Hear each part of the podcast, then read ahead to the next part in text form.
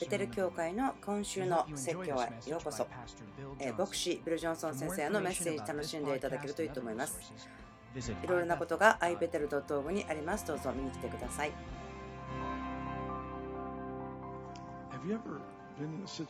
このような状況に自分がいることを経験したことがありますか？驚くことだと思うんですけどもその衝突とか難しい状況ですその時にあなたが以前に知っていたならば準備できていたならばしないような応答をしてしまうこと。例えばこのようなテストが来る試みが来るとしていれば準備することはできますね。その衝突とかいろんなことだと思うんですけど何年も前です。月曜日に乗ってた時に主がはっきりこう言ったんですね。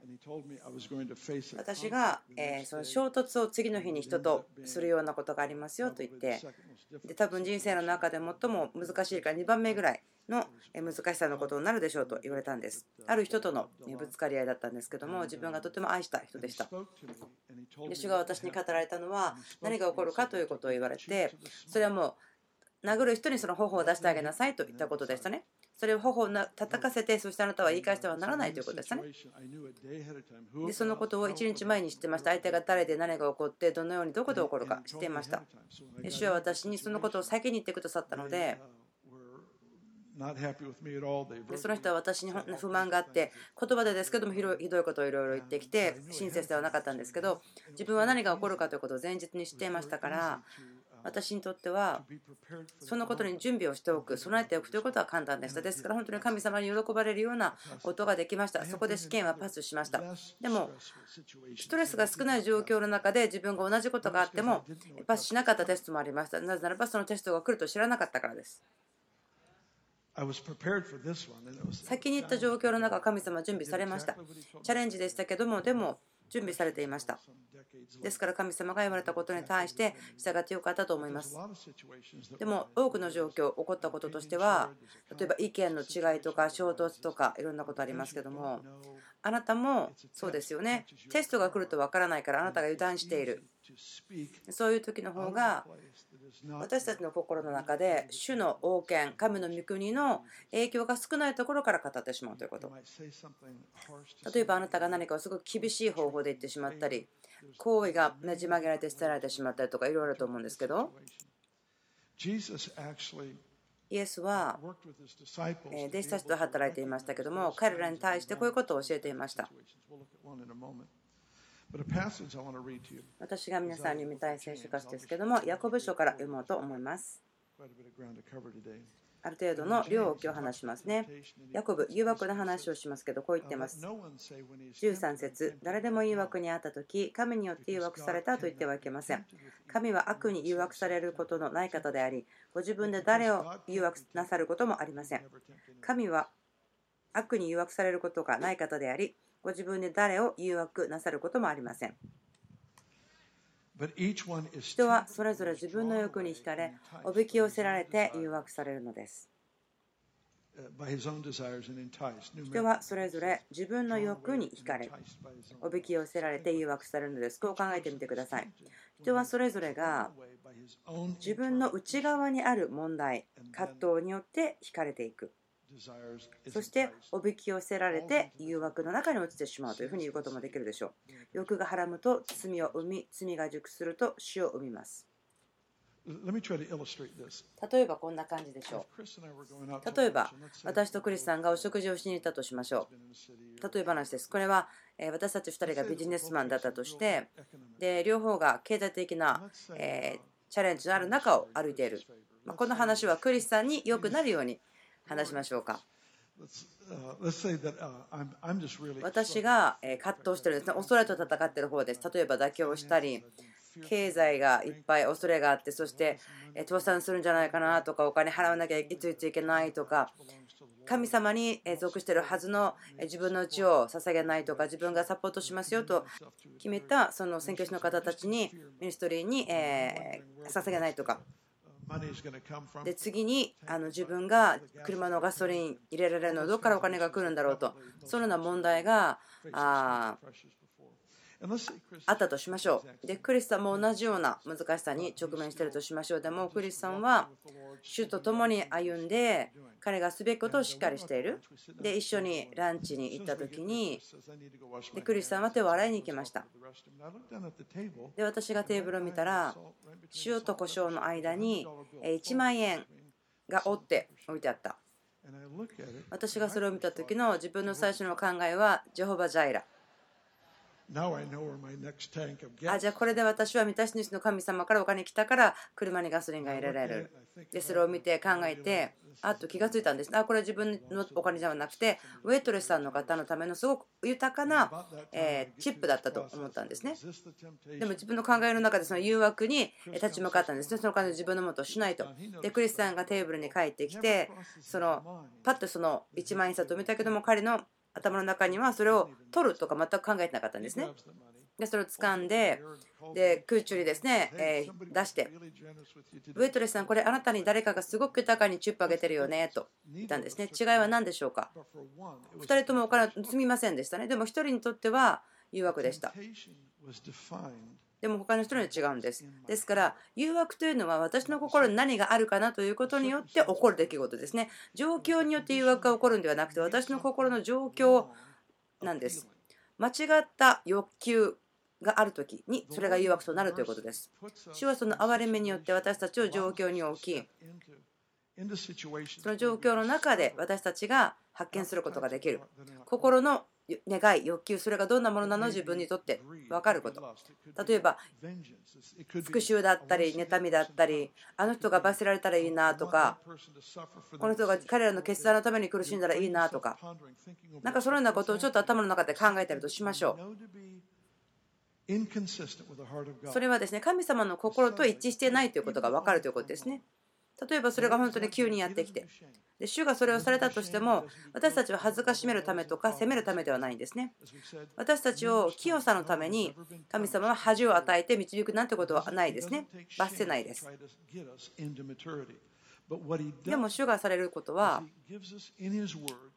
御言葉を与えてくださって教えて深い理解を与えてその誘惑にとを私たちがどうプロセスしていったらいいかなということを教えてくださるんですね。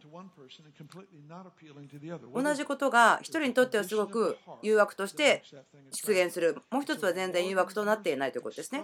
ですから主はその哀れ目によって心を明らかにしてくれるんですね。私が惹かれているものそれは正しくないということが分かるんですね。恥ずかしめるためではなくてその隠れた場所で私たちが学ばなければならないことがある。例えば自分にとってのそのアカウンタビリティ、心を開いてお互いが正直になる関係を持たなければならない。それによって自分が知恵でや助けをもらえる。そのようなことを歩くべきことが必要だと教えてくださることもある。その思い出させられ続けていることがあるんですね。その旧約聖書の王様の話ですけども、預言者が王のところに来ますね。そして、えー弓を取って矢を取って地面を叩きなさいというんですね。3回叩くんです王様は。でも預言者は怒るんですね。5回から6回叩けばよかった。それをすれば敵をしっかり打ち負かせたの。でも3回だけやった。ということで怒るんですね。王様は自分が試みにあったことを知らないんですね私は自分がテスト、心の下に置かれていると分かったら上手にできます。そうですよね。自分がテストをしてそれが試験だと知らない時に先生が来て、あ、これ試験だったんですよと言われた時に、もう絶対楽しくないですよね。なぜならば、自分の考えのプロセスの中、頭から生きているということですね。私たちの人生をそれによって立て上げている。多くの人は知ってますよね、正しいことをするということ。でもそのテストが来るとしていたら、あこの状況が来るからきちんとしなければならないということ、分かる。自分が謙遜に歩かなければならない。大丈夫です。へりくだりましょうということができると思うんです。それすることできるのを知ってますね。ある状況があったら、へりくだって正しい決断をして、私たちがそれを終わった時に、あ、主を感謝しますと、あ、この試験パスしましたよ、ありがとうというふうに思いますね。問題は、でもその試験、テストがこっそりやってくる時です。主が私たちが気が付くことができるように助けてくださっています。心の状況とか心の態度といったものに対して。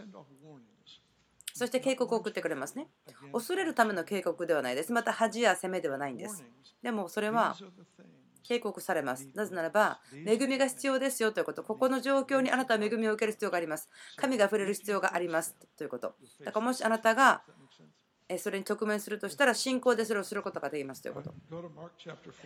マルコの14章に行きましょう。マルコ14章ですね。すごく自分、心がちょっと痛いようなとこなんですけども、聖書の中のペテロ好きな方いますか？私ペテロ好きなんですけどももう他の方みんなが考えてることでもペテロを口から出してしまうっていう人ですよね。ペテロはいつも思いが全部テーブルに出てるような考え方がすぐ口から出てくるような人でした。ですからあ自分ピーターみたいだなと思うことができること多いと思うんです。イエスはペテロに面白いですね。処方箋を与えるんですけどもこう言うんですね。はい、27節から始めたいと思うんですね。マルコの福音書14。27節イエスは私たちに言われた。あなた方は皆つまずきます。私が羊飼いを打つ。すると羊はちりぢりになると書いてありますから。しかし私はよみがえってからあなた方より先にガリラヤに行きます。するとペテロがイエスに言った。たとえ全部のものがつまずいても私はつまずきません。イエスは彼に言われた。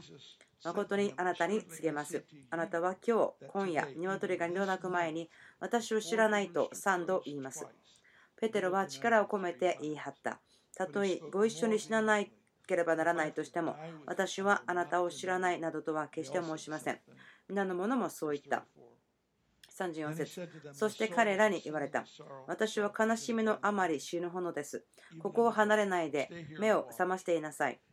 それからイエスは少し進んでいって、これはイエス様なんですけども、そして地面にひれ伏したと。書いてあります。もう悲しみでいっぱいだったと。この弟子たちはイエス様がひれ伏してというのを見たことがなかった。なぜならば主はいつも勝利で満ちていたんですね。でもこうなんです。イエスは少し進んでいって地面にひれ伏し、もしできることならこの時が自分から過ぎ去るようにと祈り、こう言われた。アバ父よあなたにおできにならないことはありません。どうぞこの杯を私から取り除けてください。しかし、私の願うことではなくあなたの御心のままをなさってください。それからイエスは戻ってきて彼らの眠っているのを見つけペテロに言った。主も眠っているのか1時間でも目を覚ましていることができなかったのか誘惑に陥らないように目を覚まして祈り続けなさい。心は燃えていても肉体は弱いのです。66節ペテロが下の庭にいると大祭司の常駐の一人が来てペテロが火に当たっているのを見かけ彼をじっと見つめて言った。あなたもあのナザレ人、あのイエスと一緒にいましたね。しかし、ペテロはそれを打ち消して、何を言っているのかわからない、見当もつかないと言って、出口の方へと出て行った。すると、女中はペテロを見て、そばに立っていた人たちにまた、この人はあの仲間です。と言い出した。しかし、ペテロは再び打ち消した。しばらくすると、そばに立っていたその人たちがまたペテロに言った。確かに、あなたはあの仲間だ。ガリラヤ人なのだから。しかし、彼は呪いをかけて誓い始め、私はあなた方の話しているその人を知りませんと言った。するとすぐに鶏が二度目で泣いた。そこでペテロは、鶏が二度泣く前に、あなたは私を知らないと三度言います。というイエスの言葉を思い出した。それに思い当たった時彼は泣き出した。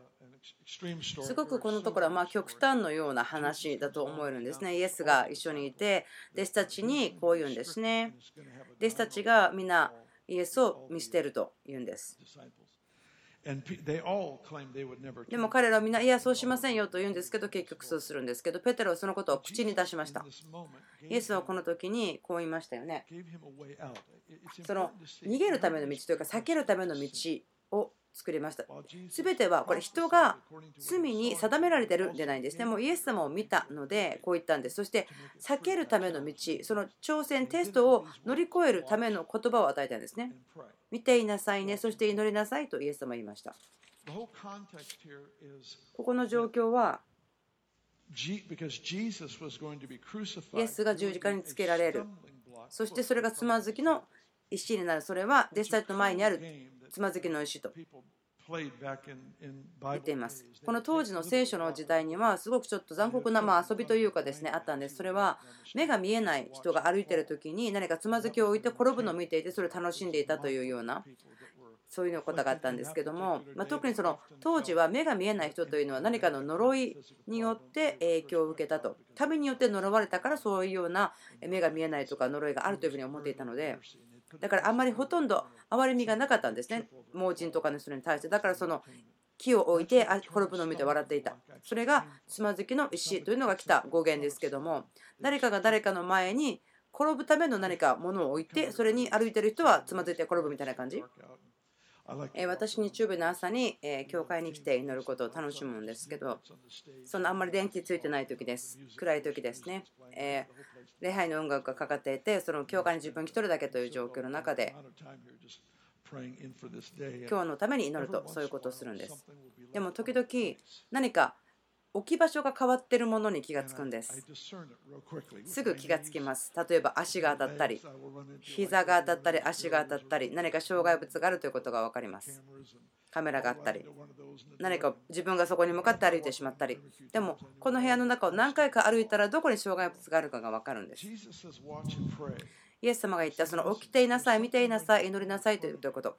あなたの前に何かが置かれます。でもそれをあなたは勝利することができます。それはあなたの前に置かれる何か小さな石のような木のようなものですよということ。ただ周りを歩いてくださいと。覚醒していれば分かりますよ。起きていれば分かりますよということです。なんかすごく極端な霊的な力じゃなくて、ただ見ていなさいと言ってるんですね。そして2つ目の部分とつながるんですけども、祈りなさいということ。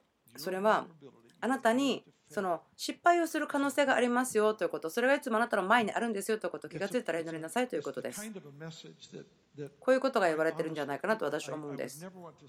私は言いたくないことがあるんですね。それはあの罪に対しての言い訳ですか？例えば、いや、それしても思うよとか絶対そんなのないんですね。罪に対して言い訳はありません。イエス様がここで言ってるのは、このような祈りを教えている主の祈りです。本当に深い祈りなんですけどね、これとこれこれ祈ってくださいと、日々のように祈ってくださいと言うんです。そのこの日のパンをください。毎日毎日祈れるような祈りですよということ。そこにとどまらなければならないのではなくて、私たちがその神様と日々の交わりをする上でのその、えなんか型というものがあるんですけども、その誘惑に合わせず悪から救い出してくださいって言いますけども、なんかその興味深いところですよね、これは。誘惑に導かないでくださいと言いますけど、合わせないでください。でもヤコブは言ってますよね。神様は私たちを誘惑に合わせることはできないから、私たちを誘惑に導くことは不可能です。私たちが祈ることというのは、神様のために祈るわけではないです。私たちが祈る祈りというのは私たちのためです。祈りというのは私たちが祈る祈りというのは私たちのためです。また、祈る6章でこう言っています。繰り返して違法人のように祈らないでいいです。なぜならば、天の父はあなたの必要なものをすでに知っています。でも、日々の糧を与えてくださいと祈ってくださいということですね。ポイントは何でしょうか？それは私たちが口を使って言葉を使って天と同意するというその責任を果たすということです。私たちの必要を満たすために神様にその祈りが必要だというわけではないんですね。お父さんは子供の世話をします。それが当たり前ですから、それは声を共にするということ、神様の御心と声を共にする、同意するということ、繰り返して宣言して告白して祈ってリクエストして、神の御心はこれと私たちが分かることを語るんですね。だからその日々の糧も与えてくださいというふうに言われていますね。祈りなさい。神様にあなたを誘惑に導かないでと言います。でもその神に私たちを誘惑に導くことは不可能です。混乱した人いますか？このところ好きですね。何かこうパラドックスのような感じがするんです。その2つのことで緊張感がします。1つ目は、神はあなたを誘惑することはありません。私たちの責任というのは、恥や在籍ではなくて、でもその恵みが私たちを勝利の中を歩ませるということ、訓練でもない、熱心さでもない、私たちのものではないんです。ペテロはその心を持ってとてもイエス様に忠実だったんですけどもですから彼がいや自分は他の人が裏切っても自分はついていきますよと言ったのはとてもいい加減に言った言葉ではないんです。ねもちろん分かると思います。ペテロのま弟子として弟子訓練その中にその欺きがあったというのは見えないですよね。彼が真理をねじ曲げたり、そんなことをしたという記録は何もありません。ペテロは見たものを語り、それを得た、そのような人です。彼の心の中にあったというその欺き、それも知らなかったんですね。そこにそれがそこにあったということも気がつかなかった。その表面に出てくる。その時イエスが死んで、そして、えつまずきの石となって皆の前に置かれる。そしてイエスが言ったのは目を開いていなさい、ここを歩いて越えていきなさいと言ったんですね。だけど弟子たちは霊的にも体も寝てしまって、彼ら自身の成功のために祈るということはえできなかったんです。そこでペテロは失敗しました。また弟子たちも失敗したというふうに言えましょう。でもイエスはもう教えは与えていましたよね。それを予防するために教えは与えられていました。また予言もされていました。このようにしてそれをあなた処理することができますよと言われていた。同じ教え、インストラクション。私たち今しっかり捕まっていますね。でもそこの違いがあるのは、私たちはその危機の時に祈る傾向があります。危機が起こっている時に。例えば、キリストの弟子、そして弟子たちが通ったこと。それは本当に危機だと思うんですけども、言いたいことは、イエスがペテロに教えを与えましたね。でも何が起こるか分からなかった。そして信仰でそれをするかも分からなかった。彼がしているのは主が言われたこと。何かを言おうとしていた。でも聖書から分かるのは弟子たちが意味が分かっていなかった。これから死んでどうなるんだろうということも分かっていなかった。私がですね個人的にですけど、まあ、イライラすることがあります。例えばそれはテレビを見たり映画を見たりですね。あでもあのリアリティショーというのは実はすごく私大嫌いなんですねなぜならばそこに本当のリアリティというのがないからだと思うんです。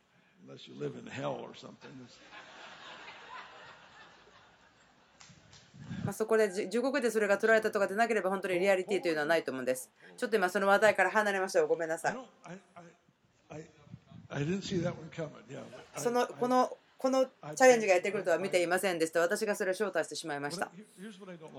私がそれリアリティショーが嫌いという理由がありますね。その素晴らしい作家の人が書いた映画とか、俳優さん、女優さんの素晴らしいお仕事ですね。その良い物語が上手に演じられる。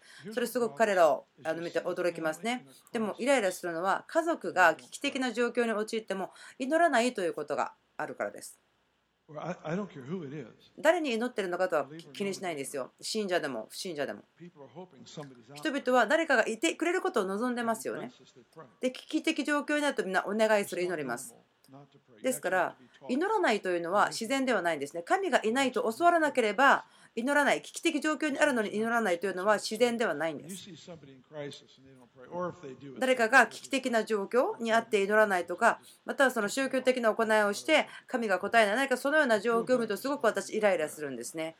まあ、とにかく自分の心を分かち合ってちょっとすっきりしましたが。神様はですねその状況に出てくる力があるんだと自分は思うんですけど、まあ、ともかく。私が言いたいのはこれです。その危機的な状況に直面している家族がいるとしましょう、そういうショーの中で。で、電話がかかってきて、ひどい事故に遭ったどうしようということになりますね。でも、その人たちがショーの中で、その牧師とか、え病院のチャップレンとか、え祭司の方に電話とかをしないんです。祈ってくださいというお願いをしない。でも私たちはですね、最近、え先週ですけど起こったんですけども、死を知らずに私と歩いてる方たちはないんですけど、危機的な状況が起こったから自分たちの子に電話してきて、すいませんが祈ってくださいと言ってきた。で、自分たちは彼らと奇跡が起こるために、彼らとパートナーになっているんですということです。で、祈ったんです。祈っています。イエスが教えていること、ペテロに教えた、弟子たちに教えたことというのは、危機が起こる前に祈りなさいということ。なぜならば、時々その危機、プレッシャーというのがその瞬間に来ます。ですから、物事を状況にはっきり見れない。プレッシャーがありすぎて、またその焦りがありすぎて、この衝突の中にその焦りがありすぎて、もうなんかアップアップの状態になってしまって、それは本当に大変です。私たちがするべきなような経験な応答をするのは難しくなります。王が地面を3回矢で打ったとあります。それは心の状況から出てきた数です。そこにあったことを知らなかったし、預言書も知りませんでした。でも単純な仕事を言われるまで分からなかったんです。リーダーたちに情熱がないときは、ついてくる人が犠牲を払うことになります。イスラエルは王が情熱がなかったので苦しみました。心から生きるということ。状況の中であなたがその瞬間に何をするのか、自分を引き上げるのか、あなたが自分に注目を得るのか、それともあなたが使えることにするのか、それはその警告の光をちゃんと見ていてその間抜けなことをちゃんと避けることができる。私の関心は心配自分自身に対してです。また私たちに対してというのはそのこっそり入ってくるということがあります。私たちが油断している時また知らない時そのつまずきの石自分の目が閉じている時でそこにつまずいて転んでしまう。昨日は目が開いていたからうまくできたけど今日はできなかった。そんなことがある。分かりますか？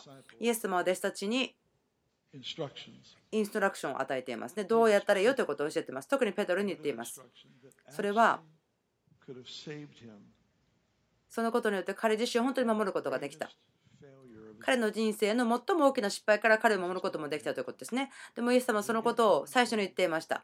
恥ずかしめるためでもなく、叱ったわけでもなく、ただこう言ったんですね。目を開けていなさい。そして祈りなさい。あなたの目を開けて、その周りの状況にちゃんと起きていてください。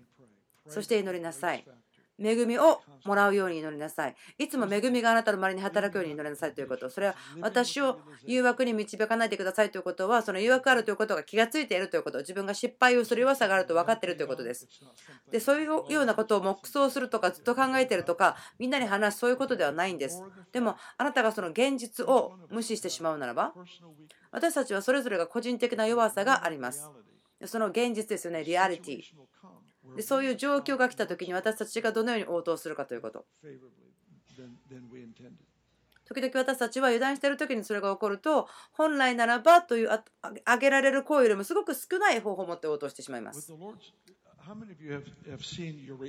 あなたのリアクションですね、応答、例えば10年前よりも今の方が同じ状況にあっても改善されて、良くなってるなと思う人、手を挙げてください。良いですね。神様にそのために栄光を返しましょう。多くの人はこう思うと思うんですね。1年前よりもあのあなたの応答がもっと良くなってる。当て上げてない人もいますけど、まあ、それはそれで置いておきましょう。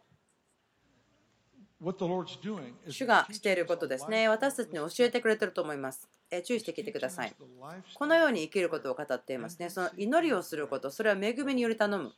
弱さを覆っていただくために、そのことによって私たちがオフボタン、お休みボタンがない生き方をすることができるようにということだと思います。この部屋の人みんなは正しい決断ができます。挑戦が来た時に正しい決断ができますね。で、あ、じゃあスイッチ入れて、はい、自分は反応しません、応答しますよというふうにすることができますね。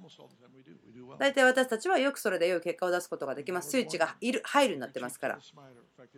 さっき話しましたけども、あのエレミアのとこですね、そのあなたの顔を塵につけをもしかしたら希望があるかもしれないということですけども、それが私のポジションでした。でもそれが来るということを知ってました。主が先に知らせてくださいましたから知っていました。もちろんこれ励ましてるんですけど、自分自身への励ましですよ。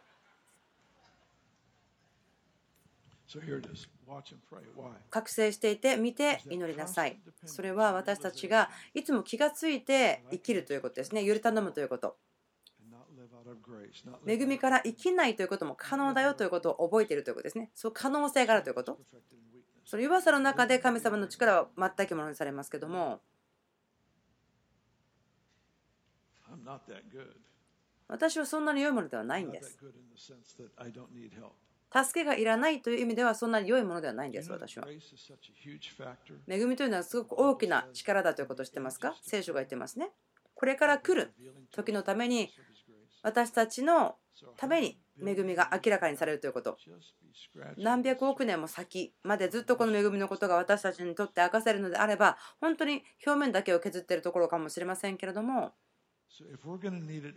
私たちが何百億年も今知ることが必要ならば今日も必要でしょう。立ってください。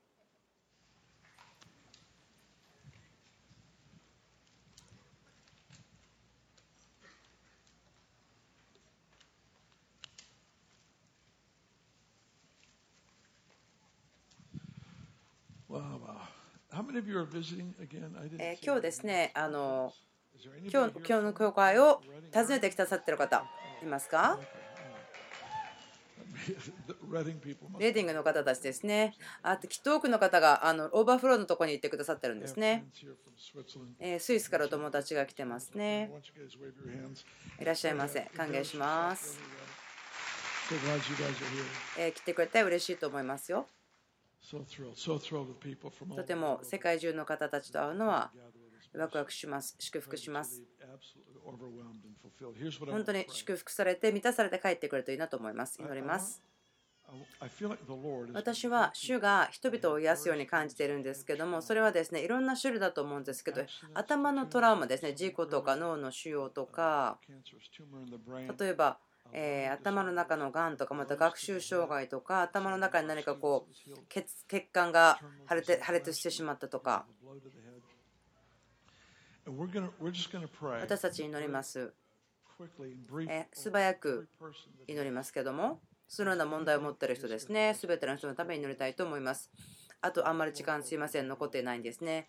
あと何分かしたらですね、もう人の大移動が始まりますので、その頭に問題がある人、どうぞ手を挙げてくださいますか？それはですね、脳の事故とか怪我とか、または学習障害とか、腫瘍とか、手を挙げてください。で、そのような方たちに、近いところにいる方たちですね、どうぞ近くに寄っていってください。そしてですね、祈ってもらう方たちが何かそのスチールのバンドが頭をこう締めてるような何かそのようなものを取るようにそれは有限的な行いですね。何かやってくださいというふうにお願いします。神様はその力をそれによって解き放たれると思います。奇跡とつながっているのではなくて、これ従順なんですけども、祈りが必要な方で、まだ誰も近くにいないよという方いたら、どうぞ手を挙げてくださいね。その周りの方はどうぞ行って祈ってほしいです。皆さんがちゃんとカバーされているかどうか見ていただけますか？頭に何かその金属のバンドがあるようでもそれを取り去るようなそしてこの苦しみは今日終わると宣言してあげてください。セレ様お願いしますどうぞあなたが来てくださって壊されたものを回復してください。ダメージを受けたものその腫瘍がなくなりなさい。脳の中のそのつながりが正しくつながるその学習障害その頭の中のつながりが正しくなりなさい。正しくなりなさい。イエスの皆によって宣言します。見てる方も同じです。主が今解き放っておられますね。普通ではない奇跡です。このことに対して今解き放っています。ですからそのことを宣言します。今日でその問題は終わります。恥とかいろいろなことがくっついてたかもしれませんけれどもその特に学習障害に対してそれ宣言しますそのそのことによって影響された心それが子供でも大人でもそれさえもあがなわれることができるように触れてもらうことができる主の憐れみと恵みによってイエス様の素晴らしい名前によって祈ります私たちが普段ですね、ここでテストしてみてくださいとかいう時間がないんですけども、どうぞ私たちにレポートをください。どうぞ心に手を置いてください。祈りましょう。天のお父さん、今日はっきりとした、え啓示がありますようにあなたが必要ということが分かりますようにそのことを祈ります。イエスの皆によって。誘惑に合わせないでください。私たちを悪から守ってください。イエスの皆によって祈ります。アメン聞いてくださってありがとうございます。このポッドキャストはいろいろな言語で翻訳されています。これは On Fire Japan のホームページから聞くことができます。